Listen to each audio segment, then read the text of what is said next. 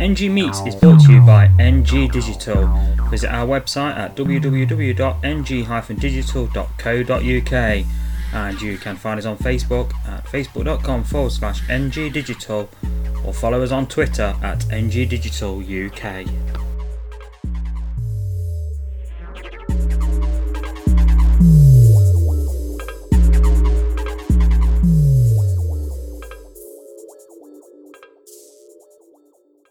Hello and welcome to NG Meets episode 5. In this episode, we're speaking to Left Lion founder and editor in chief Jared Wilson as the magazine gets set to celebrate 100 issues this month. Jared tells us a bit about what we can expect from this celebratory issue, as well as giving us a bit of a te- trip down memory lane for the magazine, including how it got started in a flat in Sherwood. There's also a look at uh, Lords of Milan, the Left Lion produced film that you may well have heard as that traces the foundations of Italian football giants AC Milan and how that all links into Nottingham. And Jared tells us about the future plans for that movie and when you'll be able to get your hands on it.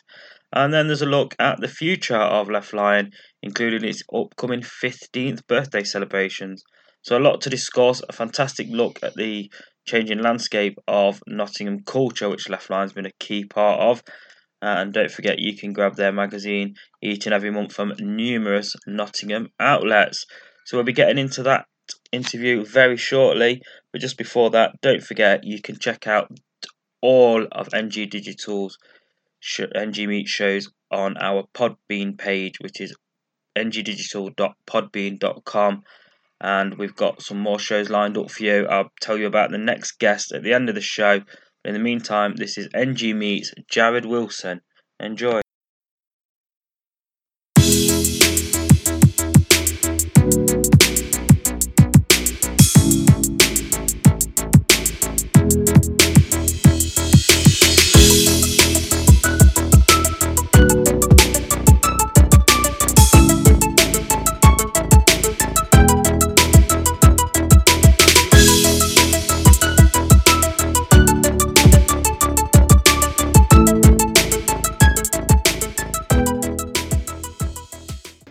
So I'm here with Jared Wilson, who is uh, editor in chief of Left Lion magazine, which I'm sure you'll all have heard of, as it's uh, about to celebrate its 100th issue.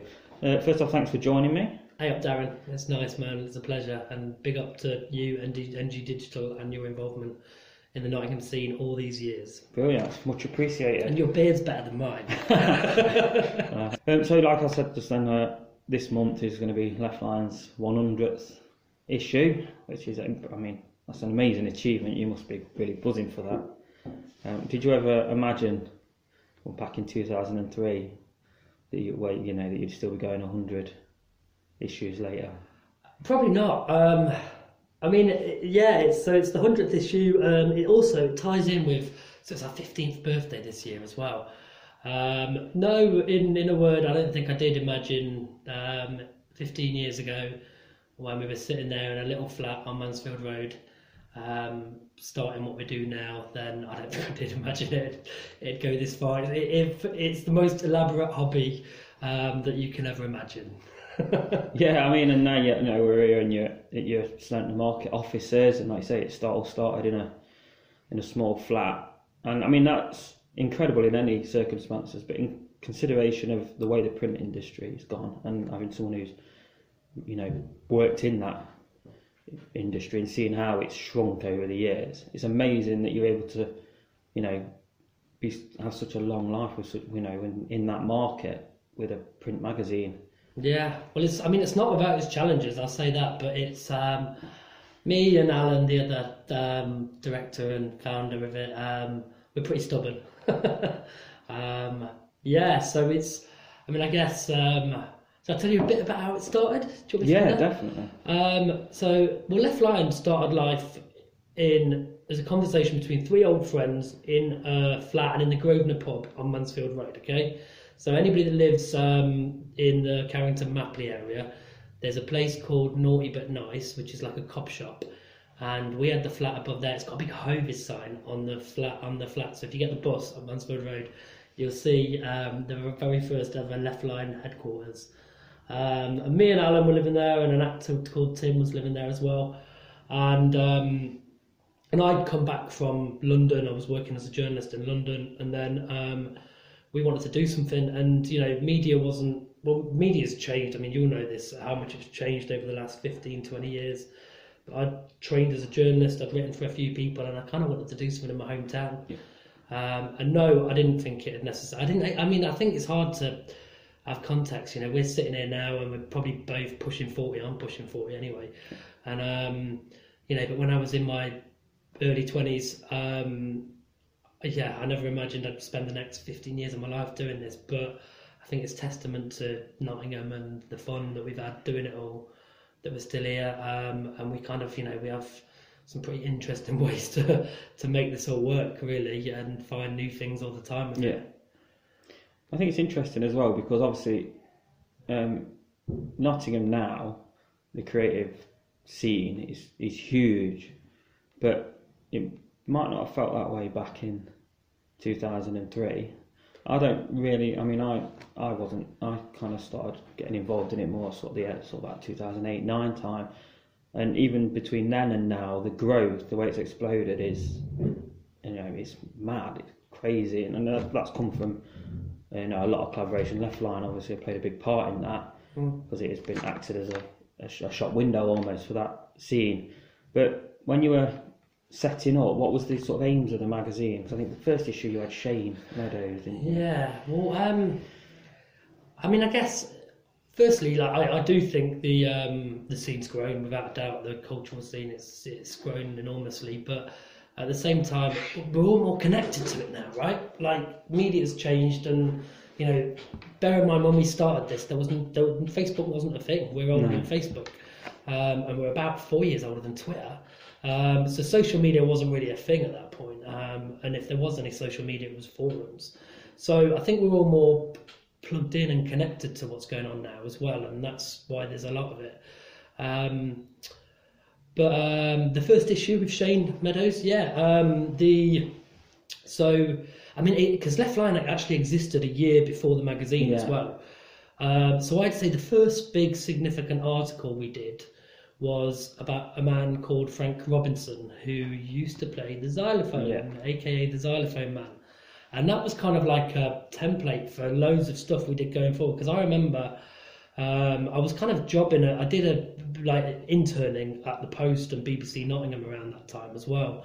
And um, and you know, and I, I do remember pitching that article to other media sources, and they didn't really get it.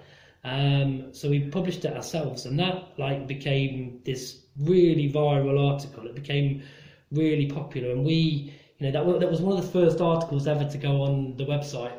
Um, and people like Popbitch, do you remember Popbitch? They picked up on it, um, and B3TA.com picked up on it, and all these kind of early early web publishers um, picked up on it and kind of put it in their newsletters. So I remember sitting in that flat with Alan, the other founder, and um, and we were looking at the web hits, and it was like you know we were getting like maybe like twenty or thirty for those first couple of months, twenty or thirty people every day or week or whatever looking at it, and then suddenly this article took it into thousands and then tens of thousands, um, and it was the first time we, we we were like wow, and you know, and I mean I'd say like you know the article's still out there online, and you know I was the only person who ever interviewed him if you actually read it these days, in all honesty, it's not a very good interview. I would say that. You know, I've done a lot of interviews since, but in the sense that it was, you know, I remember the day. Like I was, um, I was working for an agency in town, and I did that on my lunch break, and it was slightly awkward.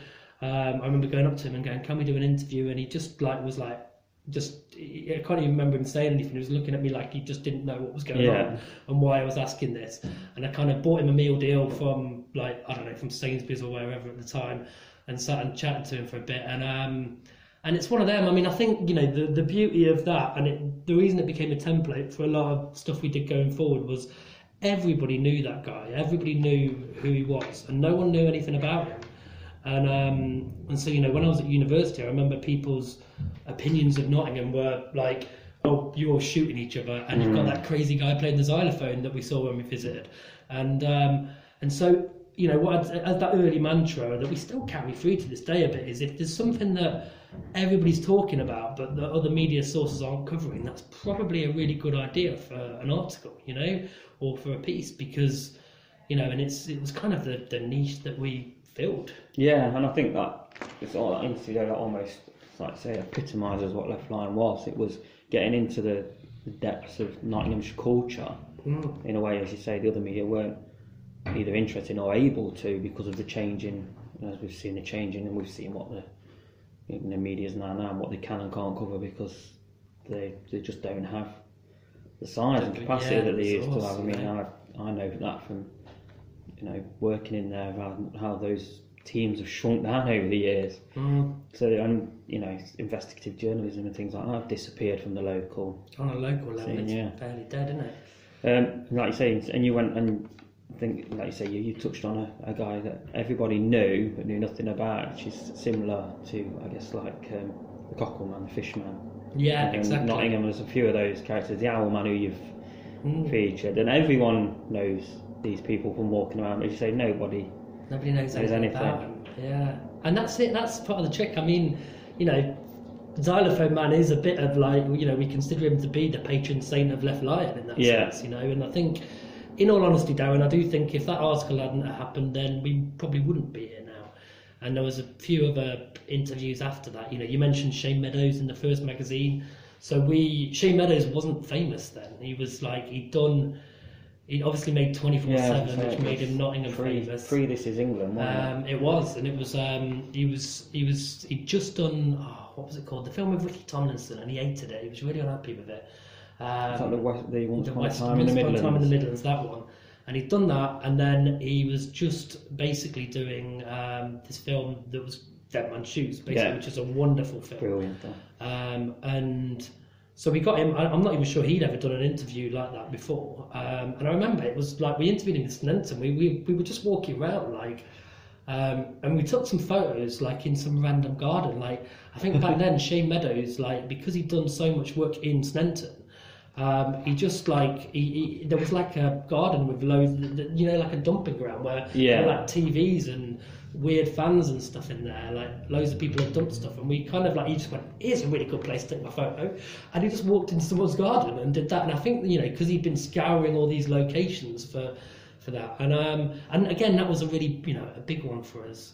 And I think early on, I mean, for me as a journalist, like early on, there were a few bangers like that. That if you look through the first few issues, then one of the reasons that we it became a thing at that point that, that seemed worth pursuing was then from Shane Meadows issue one um, to issue two was Donovan Wycliffe, who um, who's the you know the the guy that people you know goes to people and asks for change in town now. Um, but he was a singer that was signed to a major label. We dated Dannii Minogue. Um, he toured with James Brown. He'd had like three, three or four records on major labels, and um, and I heard that story, and I didn't really believe it at first. Yeah. And then I checked it out, and it was the weirdest thing, you know. So, so that one. I mean, the uh, uh, actually the the piece on Left Lion that's called "What Happened to Wycliffe" is by far the most popular article we've ever published It's- in terms of web Yeah. stuff. I noticed I was having a look on the site uh, today, I think it was all last night, and it's still on the homepage. Yeah, it's the, if Yeah. you check the trending, I mean, because what we've done with some bits of the site is that um, that basically it recycles the content that people want to read, they're reading most. Yeah, And that one, like every time, so we, you know, we get a monthly web stats report, and it's just in there all the time. Um, but I think it's that thing, you know, that that that is be what people see as they go around, and you know, I mean, personally speaking, I've got a lot of love for that man. I think he's quite quite a rogue, quite a hard character to deal with. I've you know, I've seen him in the last week or so, but. Um, but it's you know it's an interesting thing and it's probably of interest to Nottingham musicians because maybe like you know maybe he got that dream early on and then you know and then basically it didn't work out like it should have done for him yeah. I mean, I, I think it's it's an extreme version of it, but it isn't an unknown thing. Of you know, like say, someone hits hits big early on, and and when they don't know what to do, when that disappears, because it's particularly in that in, you know in the entertainment industry like that, it can the rug's just pulled away, isn't it? One minute you're the you know the next big thing, the next big no one remembers who you are. Oh, I mean, it's almost it's almost a film story, isn't it? Except for the, so you know, unfortunately, it's not it's not it's not had the happy ending yet. But yeah saying it's it's uh, if you read it you could almost read it as a book, like you say, a piece of fiction because it is so It's so it's compelling, so compelling, but it's also it just seems so, as like you said, um, almost impossible, un- unlikely, unrealistic. Yeah. But it's a true story, and again, it's another character of Nottingham, Mm. um, which is, I think, one of the areas you've, you said, has become your niche and that you've sort of taken forward. Yeah, that's it. And then, I mean, the issue after as well, we interviewed Scorzayzee. First time we interviewed Scorzayzee, not the film director, the badass rapper. Yeah. And he'd just done that tune, um, Great Britain, um, which I, I, recommend everybody read. But it was like this everybody listened to. But it was the this angry rant about like about the monarchy and the establishment. And it was like it was a really fresh tune at the time, and I remember like I remember seeing a headline in the Daily Mail about like you know disgust at this rapper who who alleges that the Queen is a lizard and that they killed Lady Di, and um, and again he was like another interesting character who you know I mean he's been in a Shane Meadows film Yeah. since, but he's actually he's one of those characters you know he, he's got a good life now and he's a really good man, but he's you know he's one of those that you do think well actually there was so much talent there and maybe people expected him to be Britain's Eminem, and actually what he is now is someone who's you know, you know, and we we, we keep in touch with him is someone who's happy, you know, uh, got a, got a family, he lives up north a bit now, and um, and he still makes great tunes and still puts great stuff out, but um. But yeah, you know, like seeing those people and the way they are in the industry. So there was one of them, and there was Carl Carl Froch as well, Carl Yeah. Um, that we did pretty early on before he'd won a title. So I think like you know those those things really sustained us early Yeah. on, and you know this when when this started out. I mean the some of the behind the scenes stuff. This was never a like you know a, a sensible business model really, in the sense that you know we were like we were getting magazines delivered to this flat, and you know we we still to this day. The distribution of Left Lion magazine is done by our team. Still, like you know, I'm a 38 year old man with a paper round, basically. I've seen, Um, I've seen you and, when I used to um, work in town, I've, I've seen you and other and people in your team walking around with. It. Yeah, and that's how we do it. You know, it's it's kind of important. I think, like you know, if, obviously, if we were, you know, it, it's not something that other magazines that are, you know, that have got a bigger patch to cover or whatever would do. But I think for us, it's important. It's that end user thing. You know, you get there's actually quite gratifying to. Um, to see like you know the people in the venues that stock it and the people picking it up you know we'll get stopped like walking around like with the these uh, sack trucks and people will be going oh can I take a copy Yeah. and that stuff's really nice um, and to be honest as well like as a employer of other people we can't afford a gym program so uh, that is the gym program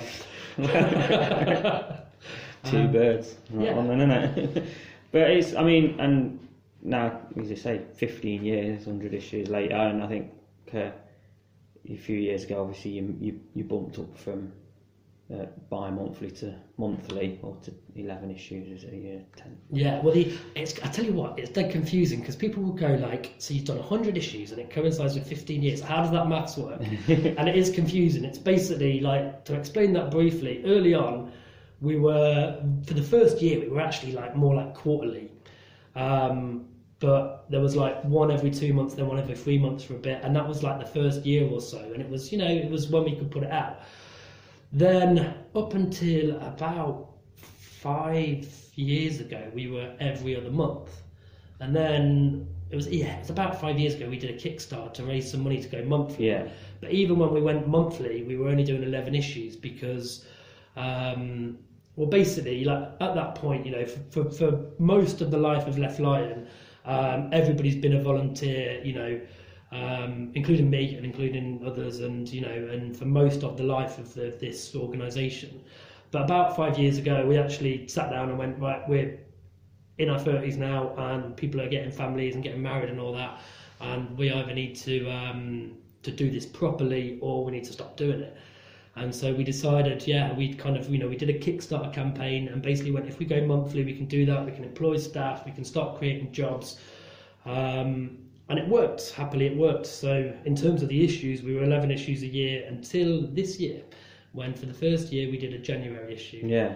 um, which did mean that you know over the Christmas holidays we were um, delivering on our paper round, but at the same time it's quite a good thing to do that at that time of year, apart from the weather, just because um, it gets rid of some of the excess weight that you put on for eating too much turkey. Yeah. right? Too much turkey and Quality Street.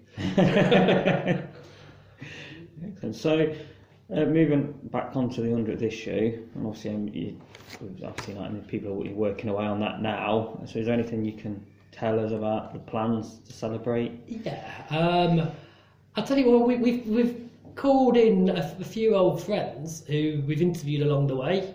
And we've chatted to them again, so we've you know we pulled in a few big interviews. Jake Bugg's in it, basically, um, and you know we had a nice chat with him, and we also like well I, I did a few of these interviews myself, and basically went to them like before. There you go, that's when we interviewed you first time. How's your life changed since then? So you look at someone like Jake Bugg, right, and so I, you know, we I met him before he was his gig at the concert hall like, last week, Yeah. and um, and it was dead good. It was really nice to see it because you know, I mean that. Bear in mind that that's a kid there who was 17 when his life changed, like you know, a lot.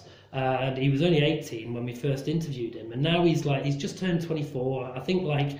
You know, having seen him recently, he was always a very talented musician. I mean, that goes without saying. But he's actually, you know, a lot more accomplished now. Like for his new album, he's written three of the songs on the piano.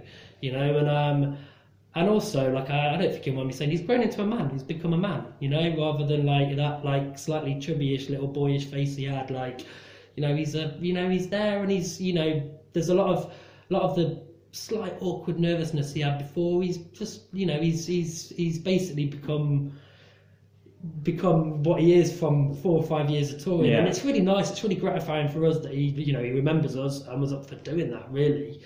Um, so Jake Bugg's in it. Um, Jason from Sleaford Mods is in it. Yeah. Um, Darren, he was sat here this time last week in the room we are in, um, and I mean, look, Sleaford Mods are brilliant as well. Like if Yeah. you if you look at them in comparison to most acts that you expect to break up, you know, I'll, I'll be honest. Like I knew Sleaford Mods when they were very little. We booked them a few times. You know, in our old offices, they played in the corner.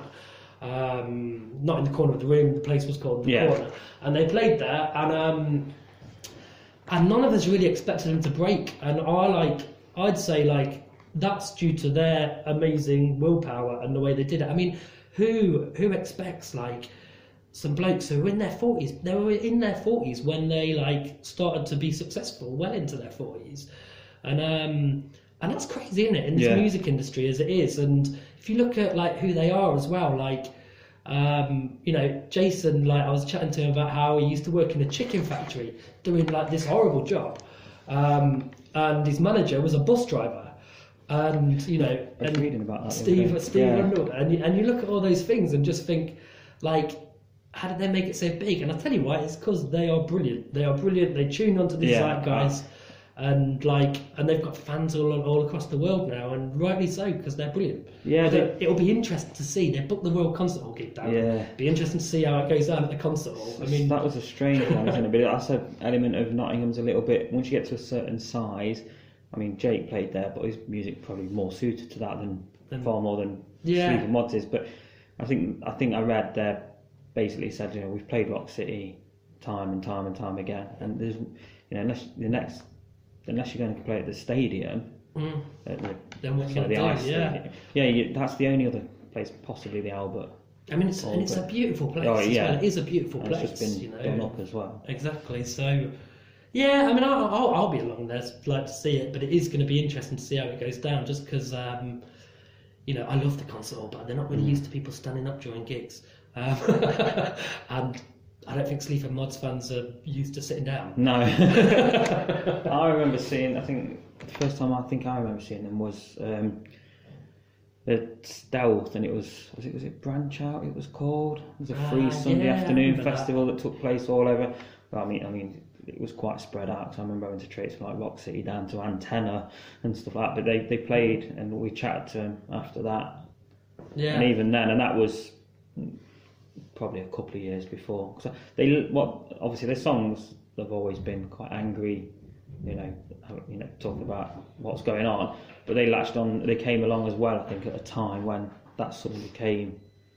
This era Um, of it- austerity. yeah, I mean, you know, civic at unrest. the time you know. you know, Corbyn was revolutionising that anger within the Labour Party Mm. and things like that. And you know, and they, but obviously they're, they're great at it.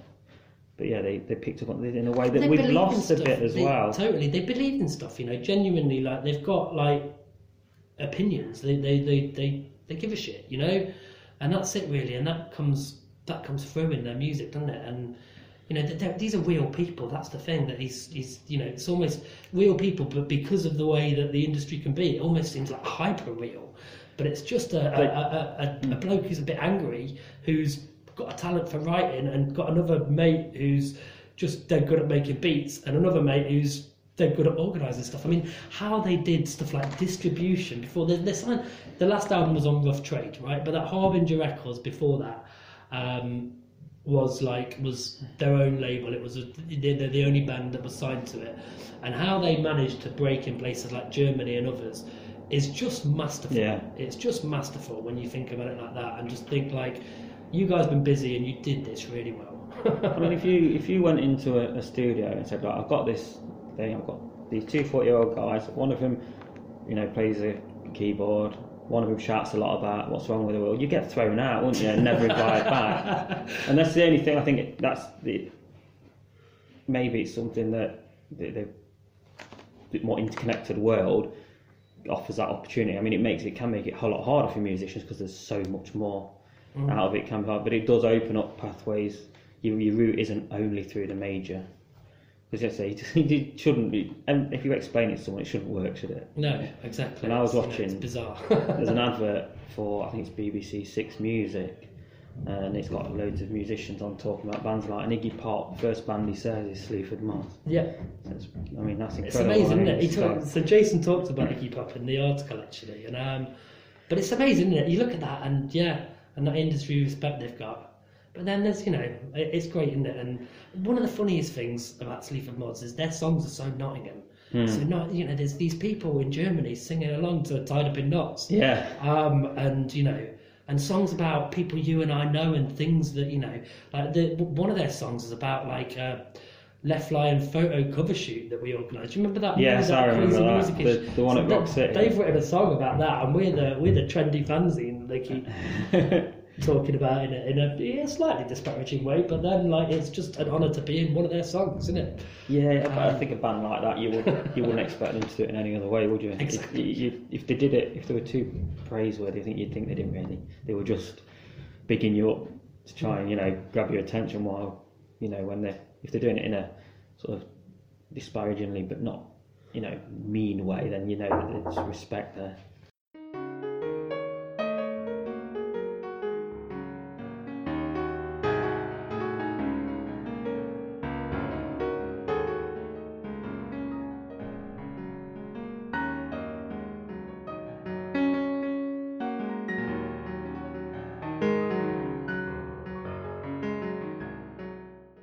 So yeah, so getting getting Jake and, and Jake Bugg and Sleaford Mods back for the hundredth issue is really nice, and it's just that kind of, you know, a bit completing the circle really, and just you know, and then remembering us and what we did, the the bit we did. I mean, lo- loads of people have helped both of those acts in Nottingham more than we did, but you know, but that's you know we are a bit of a platform for that, Yeah. and. um and it's nice. It's really nice, you know, to see that and see our scene, you know, people in our scene succeeding, really.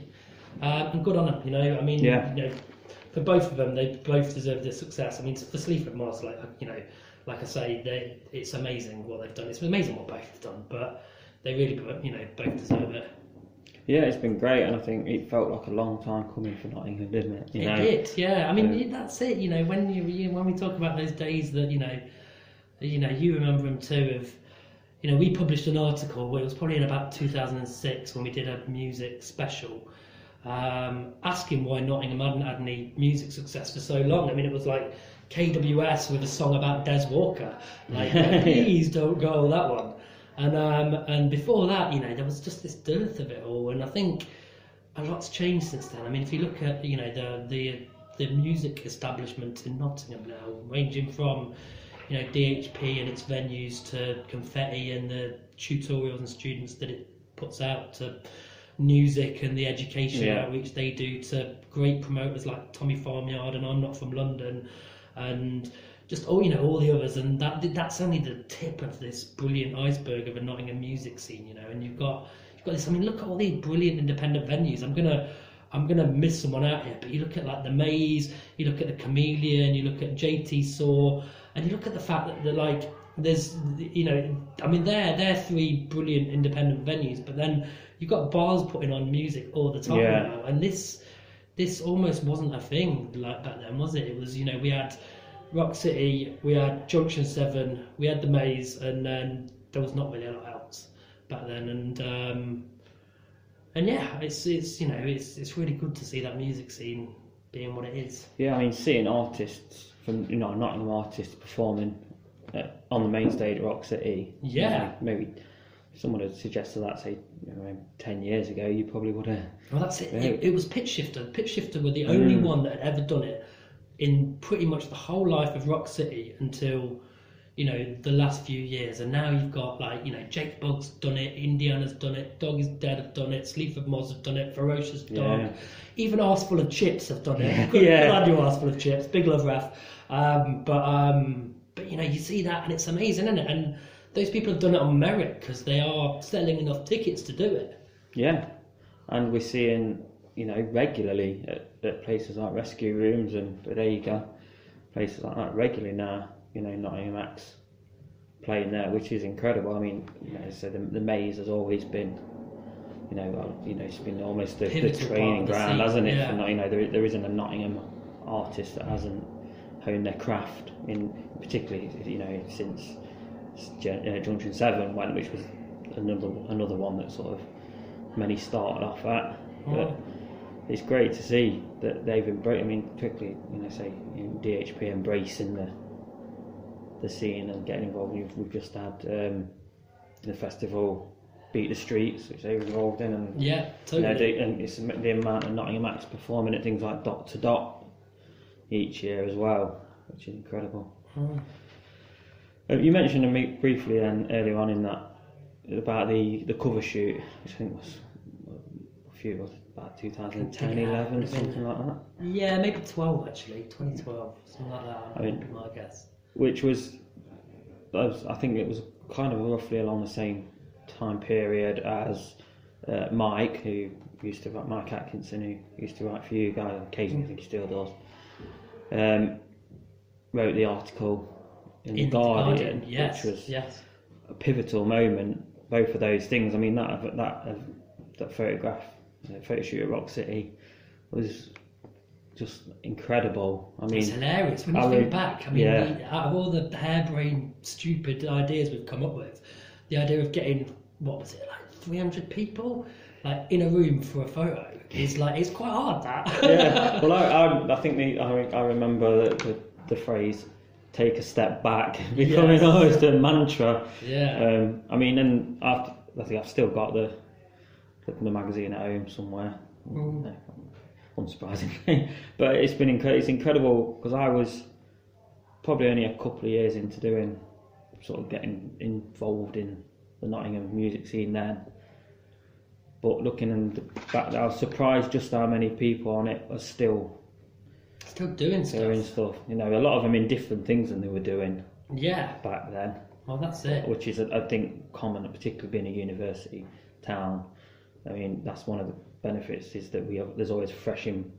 Fresh and blood It's coming great in, for you guys as well. I know you do your open house uh, now because obviously Nottingham and it's always got new people, but it does mean that people, fans, here for a few years, but then people drift off in different directions. Don't they? They go home or they go to work, and then so people come together. Then you get new bands. Yeah, people collaborate. It's, it's interesting to see how it changes, isn't it? Mm. The one thing about that cover photo as well that fascinates me now is if you um, if you do an exact like cross on the issue, right? Do you know who's right in the middle of all that? Moggs, the busker. Yeah. say he's a busker, the saxophone player who is in the Invisible Orchestra and others, but he's very well known for his street busking. Yeah. And that guy, again, has been playing since the 80s. I like, I found a video of him playing in the 80s on Nottingham streets, and we were like, that can't be, that. like, you know, and um, and again, I quite like that, really. He's got a beer brewed after him now, you know, as well, Moggs has. Yeah. Yeah, it's by Black Iris, it's called Moggs Pale. Excellent. Um, it's a nice beer, and yeah. To help him buy new teeth, I think that was one of them Ah, right, well, because okay. he had a problem with his teeth, Yeah. bless him. Excellent. It's great to see the community working like that, isn't it? I mean, we, yeah. another thing that Nottingham is great for is uh, microbreweries. Oh, I mean, obviously we've got a rich. Nottingham's got a massive history in, in breweries. You know, Shipstone's, Home Ales, and Kimberley, and Mansfield, and all that. But now we've got a growing list of microbreweries, haven't we? Well, that's it. And there's a new, there's a whole new craft beer scene kicking off. Mm. I mean, there's the, um, which we're involved in, is Craft Beer Week, which is coming up in June, and um, and basically that's it's great to see all these pubs get together and do like you know and make make do this thing, and that, that I mean that grows every year as well. So there's um there's a few guests. I mean, beer people will know who these are more than anything, but people like Roger Protz has come in this year, who's um, written about 18 books on beer Yeah, and Melissa Cole, who writes quite a lot of stuff for the Guardian and others, she's come in this year. There's a guy called Pete Brown, who's again written about eight books on beer, and um, and there's this woman called Jaega Wise, who is the head brewer at Wildcard Brewery, um, and she's also a singer and the a presenter on ITV's The Wine Show and all this other stuff. And you look at all these talented people. I mean, there's a really interesting movement going on in craft beer, particularly that's about you know female brewers and all that. Really, the whole like, um, you know, get the beard out of beer, that sort of stuff, which um, which ain't gonna work for me and you, mate. No. Um, but it's quite nice to see that, you know. yeah. It's interesting. I think you know for uh, you know austerity and for all the horrors and things it can cause and continue to cause, it does lead to innovation. Yeah. In things like you know, unfortunately, it led to the closure of a lot of pubs, and we're still seeing that. There's not, you know various factors have led into that. Um, but then we are seeing this new, I say craft beer, but also the micro pub and Yeah. brewery. I mean, I live over Beeston Way, and I think we've got we've got two over there, maybe even three over there already. You know, What these little ones? We've got um, Pottle of Blues as well, and Totally Tapped. Ah, okay, totally Tapped, Yeah, yeah. Yeah, which is that. on the high road. Is that totally Brewed's pub? Is it?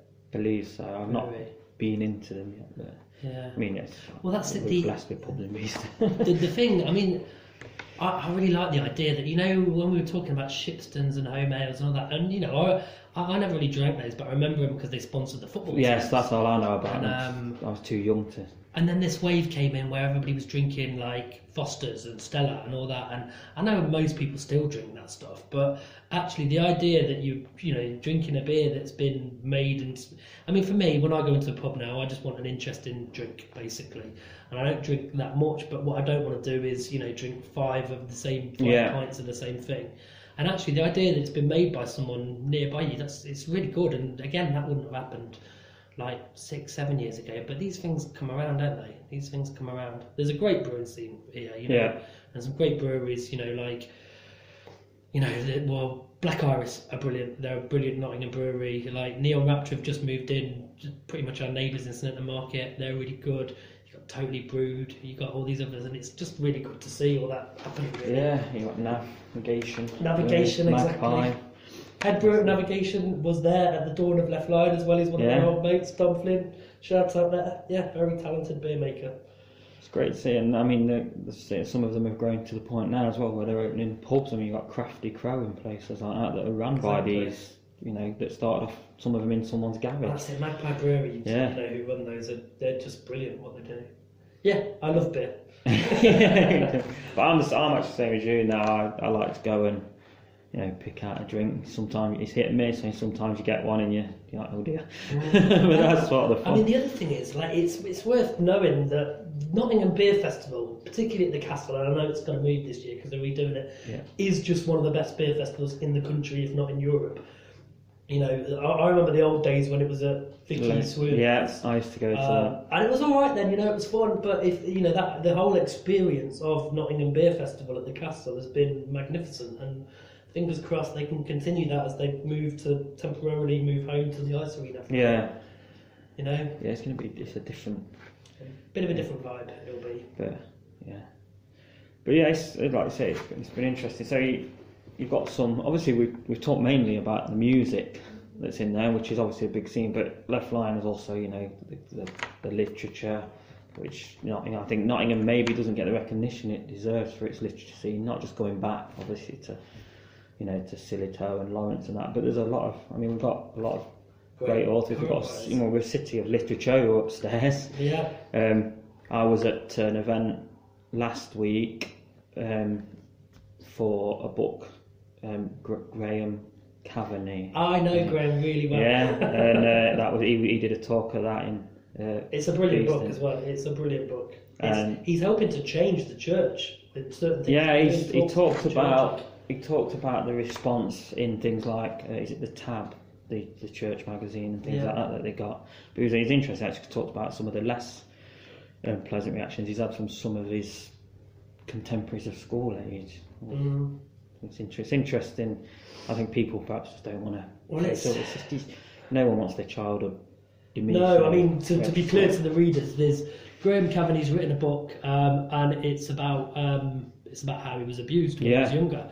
Um, but it's written with real levity. Like the book's sweet and funny, and you know, and it this you know, it's basically you know he talks about the priest that was his friend, but also was his abuser. Yeah, Um, and it's well worth reading that. I mean, we we've interviewed Graham, uh, well, fairly recently when he launched that book, and um, and I actually knew him when he because he, he's got an interesting story as Graham. He, Yeah. He's a writer for a lot of magazines, NME, The Face, and others. And I I first came across him because I I did my dissertation at uni on beat poets.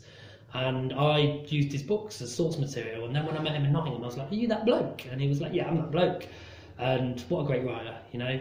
And, there's other writers, like you, you mentioned, you, got Jon McGregor here, who's this like powerhouse, who's like nominated for, been, been, well, he's been Booker nominated like loads. didn't he win He's- he's something not this? won yet, just but- recently. Oh yeah, he won, won. like um, I can't remember what it was. He won an award this Yeah. year, and you know him. You've got Nicola Monaghan Valentine. She goes under both names. Um, you got loads of great authors, haven't you? You know, and it's a really strong scene that you know with with Outpost now, a bit like we were saying about the music scene. Their scene's grown with you know the the writers' studio, um, with um, Writing East Midlands, and with you know Five Leaves. You Yeah. know, Nottingham must be one of the cities, the only cities that's opened an independent bookshop Yeah. in the last few years, and you know. And there's all those things and all, all those outposts for writers now that are really good. And obviously, you mentioned UNESCO City of Literature, that status and that the what that brings to it. So, I mean, it's great, isn't it? Really, in terms Yeah. of literature in Left Lion as well. Like, if I might talk about a couple of my favourite bits. I mean, one of them I, I didn't do this interview; it was done by James Walker, uh, but he did the last ever interview with Alan Sillitoe. Yeah, And um, and what a magnificent writer um, Alan Sillitoe was. And there's an issue of our Mac that we did that was a Saturday night, Sunday morning special. It was masterminded by James Walker and Al Needham um, at the time, and they even to the point that there's a letter that Alan Sillitoe wrote to Nottingham that appears on the front cover. Um, and it was just lovely, you know, to, to do that piece with him, to, to do that. We had Ian McKellen was in that issue as well, Yeah. you know. And the reason he was in it was because Ian McKellen was one of his first roles was to play Arthur Seaton in Saturday Night Sunday Morning at the Playhouse. yeah. I think so- I read about that when they because it was recently they were celebrating I can't sixty years maybe something like that. Yeah, Uh, yeah, and that's it. And you know the fact that I mean, they it wasn't me that got in touch with him at the time again, but I know that the way they were able to get in touch with someone that's you know that's of that status, that's Yeah. in mega Hollywood films like you know Lord of the Rings, Gandalf, and um, X Men, and stuff like that is um, is because of the fact that he remembered fondly Alan Sillitoe and doing that role. You know, if that was just can we do a career interview, I don't think he'd have done it. Um, but it's that, isn't it? Really, I mean, th- these are the beauty, beautiful stories of Nottingham. Really, these these amazing little things that you find out about your hometown that you just don't quite seem believable, and then you realise they're true. You know, my, my sister lives in the states, and I, I've got a few friends from the states, and when when we tell them stuff like, you know, we've got a pub that was, I mean, how old's that pub? It's like seven hundred years old, isn't it? tray. Yeah. And um, when when you tell them they've got a pub that's like about four times older than their country, Yeah.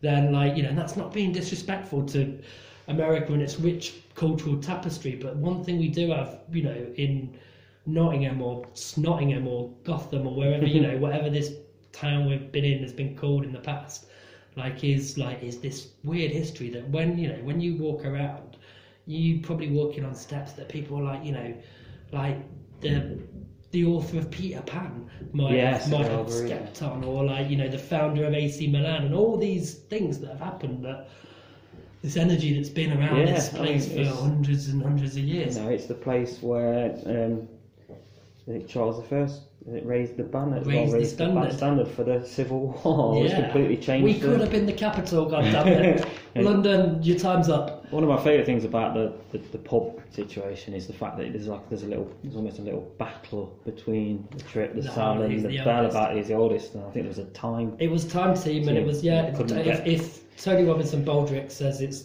that one, it's that one. Yeah, I think didn't they, they? They basically said, uh, like one was the oldest building, one was the oldest of being a public house, and one was the oldest foundation. They they they basically I think were a bit diplomatic about it, weren't Yes. they? And uh, Yeah. Yeah, it's, I reckon. You, I mean, really, you, you know, it's a difficult thing to prove, and you can only because There was no internet then. no, not that you, not that that's much more reliable. To be fair, True, true. um,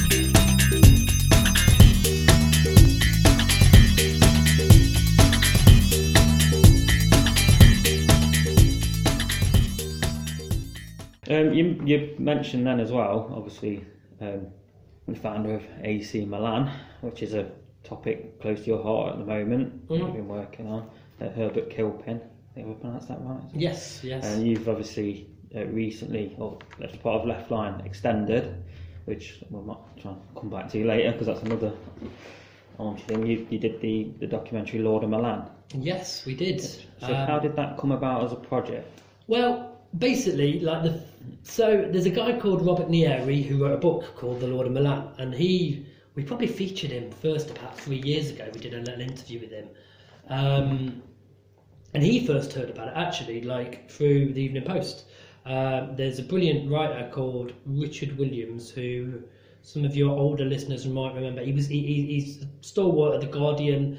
Um, he was like their you know chief sports editor for years and things, and um, and he used to present on the show called the Old Grey Whistle Test as well. He was one of them presenters. So a great old school journalist called Richard Williams who did a book about Italian football and talked about Herbert Kilpin. And the Post ran a story about that, and Robert Nieri read it in there. And then, so Robert Nieri spent like 10 years, a decade, researching um, the life of Herbert Kilpin, um, who who came from Nottingham. I think it was a really fascinating story for Robert because Robert's half Italian. Yeah. Um, Robert speaks fluent Italian, and um, and you know, like this was the book he felt he had to write. I mean, he's got a day job working as a solicitor, basically, but this is, you know, so so a lot of credit needs to go to him. He was the trailblazer for us. We we got involved because we worked heavily on a project called City of Football, Yeah. and um, and we met him through that um, again after the first interview. And we were looking at ways to get him involved in the City of Football project, but it didn't quite fit because, you know, the, well, the, it, it, it, he was involved in it, but the you know the, the, this story that he had was so much bigger, and um, so it was kind of inspired. The, the relationship between us was inspired by that project, um, and then at a certain point, um, and there was a certain point where Robert was trying to say because he knew we did video, and he was trying to say, I think you should come to Milan and you should come and do all this. Um, and to be honest, we were like, well, that sounds amazing, but who's going to pay for it? and um, and then just a few things aligned. I think the moment that I was like, I'm in, I'm going to do this, I'm going to self fund it, um, was when we realised that the game that was taking place in Milan on the 100th anniversary of Herbert Kilpin's death was um, Notts County versus Juventus Oh yeah. and basically we were we were looking out and when the fixtures were released we were just like because obviously as a fellow pie you know the story about Juventus very Yeah. well as well um, and when that came about we were just like that's I don't know that's energy we need to follow um, so yeah so we ended up going out to Milan and filming out there and not quite knowing what we were gonna do at that point. We were basically at that at the point that we were there. We were like, well, we'll make a you know documentary. It could be like twenty minutes, half an hour, and tell people a story about his life, the kind of thing that would be suitable to show school kids, you know, and things like that, which you you know, and and just get the word out a bit more. Um, but then when we were out there, we stumbled across these characters. So the another guy that's really pivotal in resurrecting Herbert Kilpin, um, literally and figuratively, is a guy in, in in Milan called Luigi La Rocca, Right. So this is a guy who, back in the eighties, before again before the internet, set himself a challenge that um, he was going to document every single player that had played like any time for AC Milan. He was going to put together a list. I mean, these there's three guys that play a big part in the film, Italian guys, and these guys are proper like brilliant geeks. And they he all he wanted to do was get together the list of players that had ever played for AC Milan. And he, he, got that together, but he discovered this guy who at the time was known as Alberto Kilpin and he dug and dug a bit more, you know, for information about him, and realised this was the guy that founded the club, and um, this was the first AC Milan founder, like essentially ma- manager as well for a while, and you know the guy that, that put all this together. Um, and then he discovered where he was buried. He like this was a long journey for him. Basically, this this took decades, but he discovered where he was buried and he was buried in an unmarked grave. I mean, Herbert Kilpin died during World War Two, so um, so basically he died in a you know it, during all that, and there was a lot of death obviously during Yeah. that World War, and he was buried like unceremoniously, and so Luigi La Rocca petitioned the Milan AC Milan, the powers that be, and just went, "This is our founder. You have to give him more respect." So literally, they um, exhumed his grave and um, and Luigi La Rocca carried his bones um, in a like a small casket in a ceremony, and they, he's now Herbert Kilpin now rests in a cemetery called uh, the Monumental Cemetery, Cemetery Monumentale. You can Google it, basically in Milan, and um, and he rests there with like the kind of the high society of Milan, like Umberto Eco, the writer, was put in there a couple of years ago. Um, Cesare Maldini, Paolo's dad, is in there, and this is, you know, and he's honoured now to be in that company. But I mean, the big thing was that this this whole story was lost for a long time. It was, you know, it was pretty much lost from the Second World War until certainly the 90s and you know the dawn of the, the millennium, and then it was due to people like Robert Nieri and Luigi La Rocca that this story came back. Because otherwise, we might never have known this. And yeah, from so from there, like you know, we started to make a film. Um, I think one of the reasons that film meant a lot to me was a I love football, um, and b I walked past his old house Yeah. twice every day. So I walk into work basically, and our old office was um, next to the Adams building. So I walked past his old house on Mansfield Road, which nowadays you can see is tarted up with a, you know, a bit more AC Milan branding than it was. And I walked past that house and walked to work, and I worked in the building next door to where he worked. And the idea that, for me, that that like the founder of AC Milan, a guy who you know who who left Nottingham and never came back at the age of 21, but was born and brought up here. He was Darren. He was one of like 15 children in Yeah. that little house. Um, this is an extraordinary story, and basically, like I think you know, it was a real pleasure to work on. I mean, and that's that's an incredible to go from you know starting up this magazine in your in your flat, and you know who'd have ever imagined that would then go to creating a documentary about the man that founded AC Milan. Yeah. I mean, bearing in mind, you know, back then no one even knew that it was someone from Nottingham. Yeah. You know, we all, obviously, like you say, we all know. Well, most people are aware of the Juventus County link, which was obviously acknowledged, you know, nicely by them when they opened their new stadium. Well, But there was this. This was an un, until until recently. You know, the book and your film. It was an. No, I don't think anyone really knew no, this story. So that's an. In, I mean, that's incredible. I mean, you must. That's always pinch yourself. Yeah, well, that's it. It's the So it's the details. I mean, I just love a good story. So, for example, um, we talked about the Juventus link, and we what we discovered along the way um, was that Herbert Kilpin was actually friends with um, Tom Savage, basically the guy that gave the stripes. So they, they there's photos of them together, which we we'd never seen, and and and we managed to find those photos of, of them, you know, in a football lineup. Bear in mind, this was a time when it wasn't people didn't have phones on their cameras, didn't have No, it phones, was- didn't have Yeah, phones, you, you know. had to, you had to work And, for um, photograph. you? Yeah, and you know, there's, there's, there's when we discovered a photo of them sitting together, and like it was amazing. This amazing moment where stuff started to click, you know.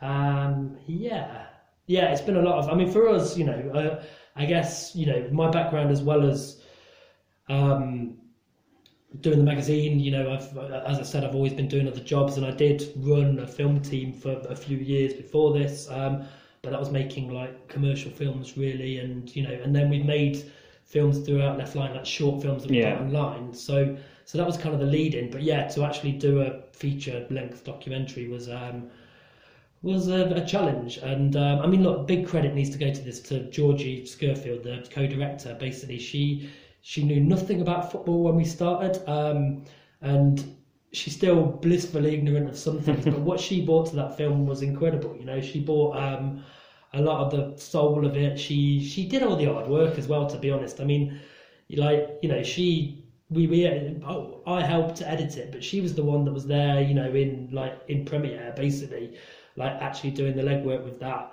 Um, so yeah, and it was fun. I mean, you know, we mentioned that the so the film the film did a small run at Broadway last in October. I did one night at Broadway actually, um, and then we took it to Milan, um, and we won a couple of awards at the Fix Film Festival, FICTS, which is um, like a massive Olympic sponsored film festival, it's all, sport focused. Um, the people there were like, it's the Oscars of sports.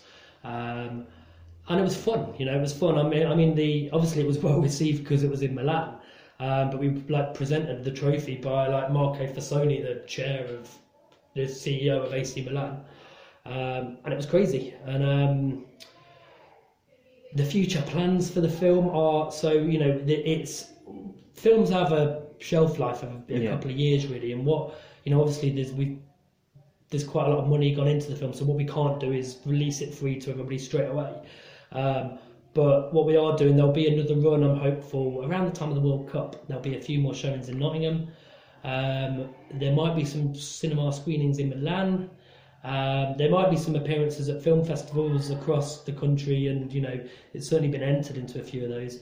And then um, again, this has been an ex- an exclusive because we haven't put this out on Left Lion yet. There will be a DVD release in October, DVD and download release Yeah. for the masses. You'll be able to buy it in Nottingham places and see this thing we created, you know. And um, and it is proper Nottingham. Like there's there's been a lot of like Nottingham influence. Like uh, you might not even know this, but do you know Rob Rosa Maniere des Bohemiens, the band Yeah. them? So he's written the soundtrack. We, we we made like you know some some decisions along the way that didn't. Well, they, they, they were the right decisions, but at the time, then you know, I was second guessing myself, going, "Is this the right thing?" So when we when we make a lot of um, videos for clients, you know, as we do, which is part of the agency that we we run as well, then we tend to use you know music from catalogs. Like it's not it's not you know it's good music, but we tend to use that, and we kind of edited the film to start with using music from people that we had the rights to use, but people that we'd never met or would never meet. And we got to a stage with it going, could this be better if, you know, and quite fairly late in the process, can we like, can we do something with this? And I knew Rob Rosa, the um, the musician who runs a brilliant band called Maniere des Bohemien. And I knew him and I kind of, I knew he was a big football fan. So I kind of went like, Rob, do you fancy coming and pitching in on this and having a look? And um, and I think it was a new experience for him as well, you know, because what you've got to bear in mind is he's he's an amazing musician. He's used to working with musicians all the time but he was essentially jamming with Georgie video editing and they were looking at stuff and we you know he composed original music for it and he picked other music that was you know that was from the period and we we basically replaced the music in the film to you know at fairly late notice um, and did re-edits based around that and yeah and it was a proper Nottingham crew you know like all the camera people were from Nottingham and it was lots of it's filmed in Nottingham. We took the Italian geezers, you know, Luigi and his two friends, who, who are the just the epitome of mental fans. I mean, the another point when we were filming in Milan. So there's there's famous footballers in the film. Like there's like Daniele Massaro who scored the winning goal in the '94 Cup final, and uh, Giovanni Lodetti, who was like a Italy and AC Milan stalwart in the 70s, and um, Luther Blissett, Luther Blissett, the awesome Luther Blissett's in it, and Mark Hateley, proper Nottingham boy. Yeah. Mark Hateley's in it. So there are like you know there's these there's famous footballers in this film, this documentary. But actually, when we met Enrico, Luigi, and Pier Angelo, they became such this pivotal part because there were these basically obsessive Milan fans, and um. And I mean, the, the, none of this was planned when we went out to film in Italy. We met them at Robert's book launch, which we were filming as kind of, you know, cutaway footage, and they started interrupting. And um, and then one of them, Enrico, we chatted to him afterwards, and he went, "Would you like to come and see my small personal collection of memorabilia?" And I thought, yeah, like you know, we'd do an interview with him around a few shirts or whatever. We got to his small collection of memorabilia, and it was about like 200 square foot museum. Oh, wow. It was just crazy, like full of stuff. You'll see it in the film, full of stuff. And again, like these these are people that I mean, when we chatted to him, he, he actually stopped going to the games a few years ago, and it wasn't because, like many Milan fans, he was kind of falling out of love for it. It was because he was worried about his health, because he gets so worked up during the games. Yeah. So what he started doing instead was he started sitting at home and like taking notes during the games. I mean, this is a guy that like, like writes three or four pages every game. He, he hand writes out what the team is, what minutes the goals are scored and all this stuff that you can just go on a website and get Yeah. nowadays. He hand writes out and files it in one of the books in his like library, basically. And it's this whole like brilliantly obsessive thing that these fans do that you know this club means so much to them and we brought them back to Nottingham and showed them the Herbert Kilpin's birthplace which frankly at the time and was a, in an appalling state you know it looked like a crack den basically.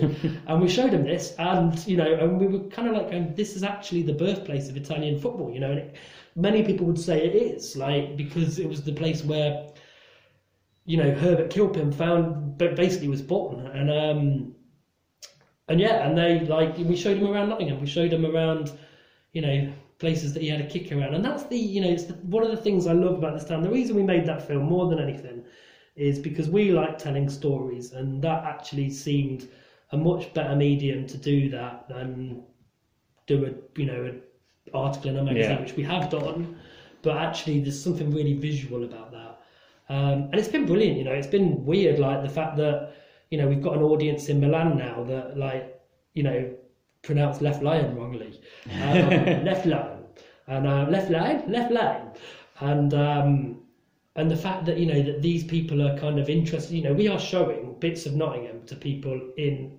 Italy on you know audiences of two hundred in a Yeah. cinema setting, and like. Um, and it's great, you know, and there's, there's hopefully there are, there'll be more like, you know, we'll be involved in this. We're only part of this movement, you know, but like, and Robert is really spearheading this in Nottingham.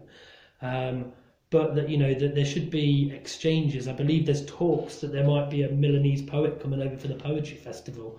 And that there'll be more celebrating of Herbert Kilpin. You know, we've got a plaque, we've got his birthplace. Yeah. There's a, you know, there's a pub, brilliant pub in his name and others. But having this little trail because actually, you know, a there's a few reasons this is a good thing. One is because this guy did an extraordinary thing and he needs to be remembered. And two is frankly it's good for our economy. Like the fact is that there are Italian football fans that are coming over to you know to Nottingham and thinking of this place as a birthplace of Italian football. You know, with the fact that we've got like we've given Juventus their stripes and that the founder of AC Milan was born here Yeah. and that you know that it is legitimately what did happen is people from our city and, and you know and other places but in, in England but people from England went over to places like Italy and you know we were 30 years ahead. We're both Notts County fans. We know that in 1862 our club was founded. Yeah. Milan wasn't founded till 1899 so there was 37 years of of um, of experience of what being a football club was about that went into you know I mean Herbert Kilpin was you know would have been around Nottingham when Notts County were a real thing. When he went to Italy there was nothing like this. Yeah. all that man wanted, wanted to do was play a game of football really. But he ended up going through all this red tape to, to do it and having to teach Italian people how to play And now it's well, I mean, you just look at Italian football now. I mean, Yeah, they're pretty good. They haven't Yeah. qualified for the World Cup, but they're, they're pretty good, aren't but they? won it not. It's not that long ago they won it, is it? I know. And it's certainly a lot more recent than we did. yes. I, I, I'm I'm just won- sitting here wondering, thinking, I bet there can't be another city in this country that has such a link with Italian football that we do. No, there, I there mean, isn't. you know, there a certainly isn't. there's a there's a Notts County wing in of the Juventus. You know, there's an Italian Magpies wing that come over once a season, um, and vice versa. We made a little film about them as well. You you seen that Two Hearts One Soul? So that's Yes, that, that one's so. widely available. You can just put that into YouTube and check out Two Hearts One Soul. Yeah. But it's you know it's I mean what Andy Black does to draw that together and um, and um, Giorgio in in Italy is you know it's really nice. It's really nice. Um, Yeah, I read the I read the piece you did obviously on on, on Lord and Land, and there was a piece about um, the Juventus link. Well, the interesting thing about I think Andy wrote that. I, I know Andy a bit from the statue uh, fund, Mm. but is the fact that it turned out that um, everyone had his name wrong. Yeah, totally. Like, was same as. Alberto Kilpin. I mean, Yeah. for years he was known as John Savage, and Andy. I, I went to Italy with Andy. Actually, I didn't. I didn't go with a camera. I just went with a group of people to watch a Juve game and watch Andy get a thing changed in the Juventus Museum. It was amazing. He, took like the relatives of um, of Tom Savage, Tom Gordon Savage, there. There's another one he dug out as well. I, I, I, you know, I don't know loads about this, but there was a referee. I think his name's Henry Wrigley, like Italian football's first referee, came from Nottingham, Yeah, basically. Um, I might have got the name wrong, but I think it's Henry Yeah.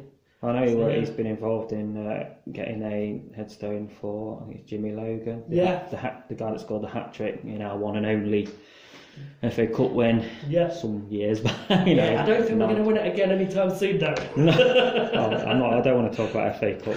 I'll, I'll, I'll give up on that game. but yeah, I mean, it's fascinating. They say that from almost like, I know it's a cliche, from a small acorn, you grew this amazing movie. You know that's ties Nottingham with Milan. Yeah. amazing, and Yeah. further further ties Nottingham with Italian football. As I say, you know, through the nineties, Italian football was the but yeah, that, I mean that's that tie up there, and it's obviously a brilliant viewing. I mean, I can see the the awards behind you on the Yeah. thing. Um, so in say October, you say that's That's when when we we'll do a. DVD Yeah. release. I mean, I think like we're still in talks, but hopefully it will be shown again at Broadway Cinema in around the time of the World Cup. Um, and um, yeah, so that will be the next chance people in Nottingham can see the the whole film. Um, and then um, yeah, then basically we'll do a, a, a release where people can just buy it to watch at home. Um, come October, ready for Christmas, really. Cool. Um, it's a good film for like, I don't know, for dads. and, and lads, to be honest, I mean, I, I've shown it to my 14 year old nephew, and part of it is we are, you know, eventually we want, you know, we'll, we'll at the appropriate point, which will probably be a year or two away, we will just try and give schools in Nottingham this film to show to people because it's an inspiring story, you know, it is kind of, it, to, you know, to give that context, like, if you look at it, the you know look at the people who played for Milan, ranging from Franco Baresi to Paolo Maldini to Shevchenko to Kaká to Ronaldinho to you know to Beckham to like basically just some of the world's greatest ever footballers have you know have worn those red and black stripes, and um and all that would have been really different if it wasn't for Herbert Kilpin. I mean, he's the guy that made them wear red and black. You know, he, he said like our colours will be red like the devil's and black, so we will strike fear into the heart of opponents. And um, and the influence of that is just you know all those little butterfly wings that this guy, who, a butcher's boy from Nottingham, who worked in the lace industry here and ended up being shipped over there because he was dead good at his job, and you know, and they needed some of that in Italy. And he just wanted to kick around, and so he just went and formed AC Milan. and I mean, like, you know, still one of the biggest, most famous clubs. You know, in the world, yeah. I mean, they're doing better now as well, yeah. I mean, And the, the well, the other thing is, you know what? Like, what is important is football. I, I love football, and I know you do too. But football's not full of positive messages all the time. You Mhm. know, it's kind of like there's a lot of man babies in football and people who earn far too much money and you know all the stuff the Sky and the Premier League and the billions of pounds and the hundreds of thousands a week to players. I hate all that stuff and it, it just turns me off. You know, I don't really follow the Premier League No, anymore. I don't enjoy it. And I think you know there's some great actual football played there, but the whole money ball thing that it's just become is just disgusts me basically. And um, and so looking back at the stories, you know, the, the roots of things like that. Bear in mind, you know, what Herbert Kilpin did was founded a club that was sold for 700 million last year. He didn't do it for the money. He never got paid a bean No. for it. Do you know what I mean? And like, and I think if if kid- if kids and people as they grow older can start to remember that, then maybe football has got some hope. But Yeah. you know, what I would say is that it's just on a mission to eat itself at the moment. Yeah, I, I mean, I growing up when I was a kid, I was obsessed with everything about football. Know, not not quite to the extent of the the Milan fans, but I was one of them that had the, the match ball chart that I religiously updated. I could tell you every score, goal score in all the divisions. Now I can't half the time. I couldn't even tell you who played who in the Premier League. Mm. Or that, you know. Yeah. Uh, in fact, outside of county, I barely have much clue what's going on in that division. to be honest, apart from the bit that's around them and how close they are to, you know, generally the bottom. But this year, Yeah. but yeah, it's it's it's a shame, and it's yeah, unfortunately, it's going to get worse before it gets any better. It's, you know, it's probably is. probably never going to get any better, is it? Until it Well, people should support their local teams. That's what I say. I'm a county fan, but if you support Forest, I have massive respect for you. Um, more because you shouldn't be supporting like Man U, Yeah. really. And uh, I will say that. Like, if you're from Manchester, of course you should support Man U. But really, like, and to be fair, if you support Man U and you've ever been to a game, there's a bit of respect. It's just more like. Can we all stop like supporting teams that you see on telly? And Can we all stop buying Sky Sports? Okay, I think the- nick it, the get it free. the problem there, and I Bang think from Murdoch. Sorry.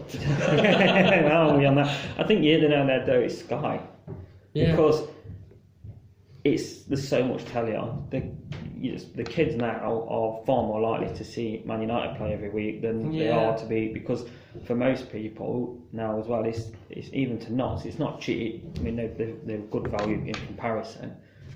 So people aren't able to go to matches. So kids, that's where they see all their football now on telly. Yeah. And there's an element of who's going to go out and watch out on a cold night and watch Notts Mm. play League Two football when they could sit at home and watch, you know, Sergio Aguero and Uh, totally. on telly in But a if people, you know, if people do But- wonder why, like, some idiot is paid three hundred grand a week when, like, you know, and, and you gotta wonder why. Then it's basically, if anybody wondering that, like, pays for Sky, then that's why. Yeah. that's it. And Well, if, you- if you ever want to change that, because frankly, like, there's so many people that you know that should be, you know, you look at that compared to like nurses. I mean, my missus is a nurse, and you look at what they do for a living, and you think about it and just go, this is disgraceful.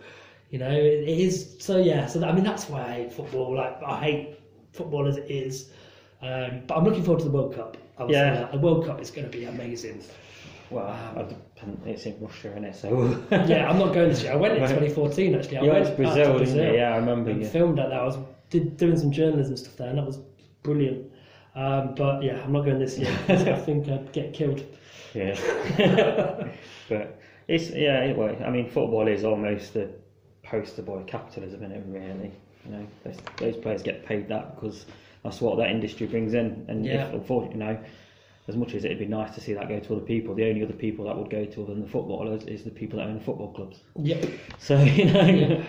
but um, that's you know that could be a whole other podcast.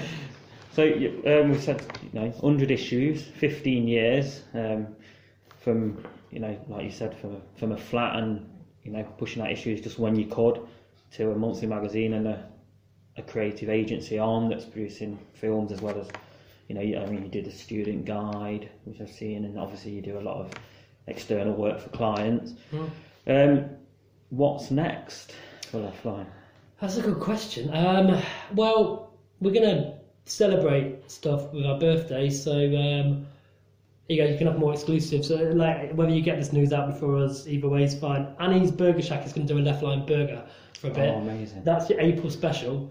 Um, so that's nice. I mean, because we love Annie, and she, hasn't she done brilliantly since Yeah. the days when she was in the you know the kitchen at the Angel. Um, so there's that. I mean, like the there, there'll be a lot of stuff this year. The you know the the Lord of Milan stuff continues. Um, we will be celebrating our birthday with a few things. I want to, to be honest, I, and I, I, I, I want to put out a book. Um, not a book of me writing, uh, although I will write a bit in it. But I want to put a book out of the covers. So I'm going to Oh, do right, that, yeah. I think, and that hopefully we might do and crowdfunding to do that a bit. Um, but I want to do that. Like obviously, printing a thing without any adverts in it is more expensive, um, or at least there's you know we have to charge for it. But um, Yeah. But I want to do that. Um, I think, I mean, partly like you know, it's it, it's consolidating what we do really. Like there's uh, we've got an amazing team of re- you know talented people at Left Lion, and to be honest, like what's next for Left Lion is kind of up to them. Like you Yeah. know, we've got an amazing editor, Bridie Squires, who like you know who's the fourth editor of Left Lion basically, but she's she came to us as a an, an apprentice. I can, yeah, I think I can remember um, when you had a, a thingy as a um, as an apprentice. I think because she, she gone with Sam. Yeah, Yeah. so yeah, so now Sam who's up there doing- now part of music, and um, and when they joined us like four or five years ago, you know, I, I remember when she wrote in, um, she wrote the best application letter. It was all in the Notts dialect, um, and she'd been working in bingo halls before it. Um, but um, but she's brilliant, that girl. So like, I mean, what I'd say is that I'll always be quite involved helping and running Left Lion, but um, but I'm writing a bit in the hundredth issue, and then I'm probably going to step back a bit from it really and let Bridie do what she wants because because she's you know it's her time It's, basically it's it's her her time now, it? yeah, Really, obviously. and and you know, in terms of that, I know she's got new ideas and bringing new stuff in, and it's important that because, frankly, if if I was if I'd been editing Left Lion for fifteen years, I- I'd be tired and jaded. I, I wouldn't love it Yeah. anymore, and I do. And but what I like doing is supporting, you know, that brilliant team that we have. Um, so yeah, so you know, I mean, we'll, we'll be publishing lots of issues. I can tell you that, and there's say, like yeah. you know, we I think we you know in, in other stuff the the more random stuff we um, we've got an interesting project lined up. Um, there's a poetry thing that um, I can't talk about much at the moment, but if it comes off, it'll be great and it's really ambitious. Um, we we want to. I mean, we'll always, as always, we want to support the good stuff going on. You know, like Hockley Hustle, uh, like City of Literature, like music, and be as you know, and I'm not from London and others, and be as supportive as possible to those things and people. Um, I think what's what is important. I mean, in in that hundredth issue, I was looking back, and one thing that changed. Remember when we used to put on a lot of gigs? Yeah, and um, and we stopped. And the reason we stopped, and it was such a good thing that we stopped, was that um, that basically, like, I, think we helped make room for other promoters by doing that. Like, you know, there, there were there were of course there were other promoters that were doing Nottingham centric gigs, but actually, if you look at it, Will Robinson was running our gigs for the last bit of it, and then at the point that we went, we're not doing this anymore. Um, I think he flourished, and you know, and so it's more important supporting things like that that we do do, all. rather than Yeah. trying to own it all. You know, people should do their own things, and like, and we help it up if we can, and you know, and that's you know, we need support from you know from advertisers and people too. But you know, at the end of the day, it's we, I think we're part of Nottingham's ecosystem where you know what we should be doing is you know is is publicising the big things um, and getting revenue from that by advertising and then supporting the small things that Yeah. can't afford to pay for that. Uh, that's how I see the role of that. Um, you know, and um, yeah, I mean, we're just going to carry on doing cool stuff. We'll always have crazy ideas come up, and you know, I'd like to make another film at some point. Like we, we will always these will always be documentaries. That's what I would say. I'm not about to you know we've been at film festivals and been chatting with other film people and. You know, sometimes it's hard to keep a straight face when someone's telling me about like his vampire film, basically. and I am like, kind of, you know, I, I mean that nicely. I think there's loads of talented people out there. It's just that uh, we're never going to make a vampire movie. No. Okay, not unless it's a documentary and we find out that vampires actually exist in Nottingham. Yeah, but if it Um, turns out that uh, Bram Stoker came- got the idea while visiting the castle Yeah. or something. Yeah. so we'll wait for the next good story, you know.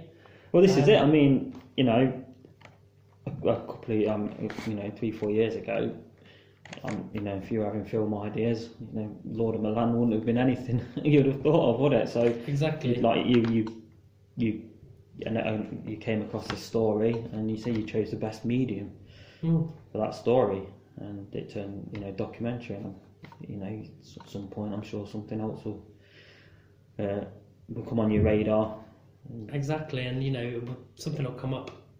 It's about following energy a lot. Yeah. Really. So yeah. I noticed obviously you do a lot of um, you, you, the vlogging and things like that that have you know, I mean it's, that's the thing I mean my kids are obsessed with the YouTube Yeah. YouTubers as they are which you had um, a thing about this Nottingham's Well, I mean, I, YouTubers. I like, yeah. I do like um, Martin's stuff, Martin. Professor Poliakoff. Oh, he's great, isn't he? He's Um, but I mean, you know, that's the thing, in it. I keep looking at her. I keep turning to my kids. Look, some of the ones they watch are like 23 years old and millionaires. yeah. Come on, what are you you need to do one of these. yeah. Bless. right, uh, I think I've taken up Got enough? plenty of your time. Yeah. Um, thanks for taking the time to chat to me. Congratulations It's on real pleasure. reaching issue 100. Yes. Um, and obviously, I'm looking forward to seeing what happens next. Yeah. Cool. And uh, hopefully, next time we chat, you know, we'll be supporting the club in Highland. Yes. Yeah, let's hope that. That'd we might have to wait a while. so we're not going to chat for ten years. Then.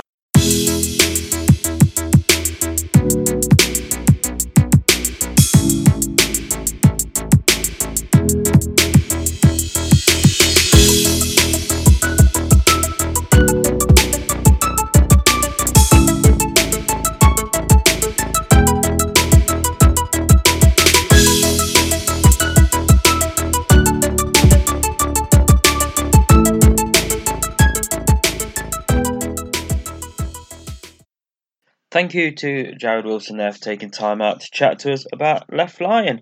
Don't forget to grab a hold of issue 100 of the magazine when it's released this month. And for more uh, Nottingham goodness from Left Lion, head over to their website, which is leftlion.co.uk. Uh, that's it for this episode. In the next episode, we're going to be speaking to Beeston based comedian Scott Bennett about his uh, comedy career, his very first days in comedy, right up to his current work supporting Rob Brydon on tour and his decision to take that leap to making it his full time work. It's a fascinating chat and it was great to speak to Scott, and that'll be available soon. Keep an eye out for the release of that. Don't forget you can find us on Facebook at NG Digital and Twitter at NG Digital UK, and you can check out all the NG Meets podcasts at ngdigital.podbean.com. That's it for this episode. I hope you enjoyed it. Let us know what you thought via any of our social media channels. And also, if you have any suggestions for guests or you think you'd make a great guest, get in touch with us. Uh, you can email us if you want info at ng-digital.co.uk or contact us via social media. Thanks for joining us, and hopefully, we'll have you back again for the next episode. And that's all. Goodbye.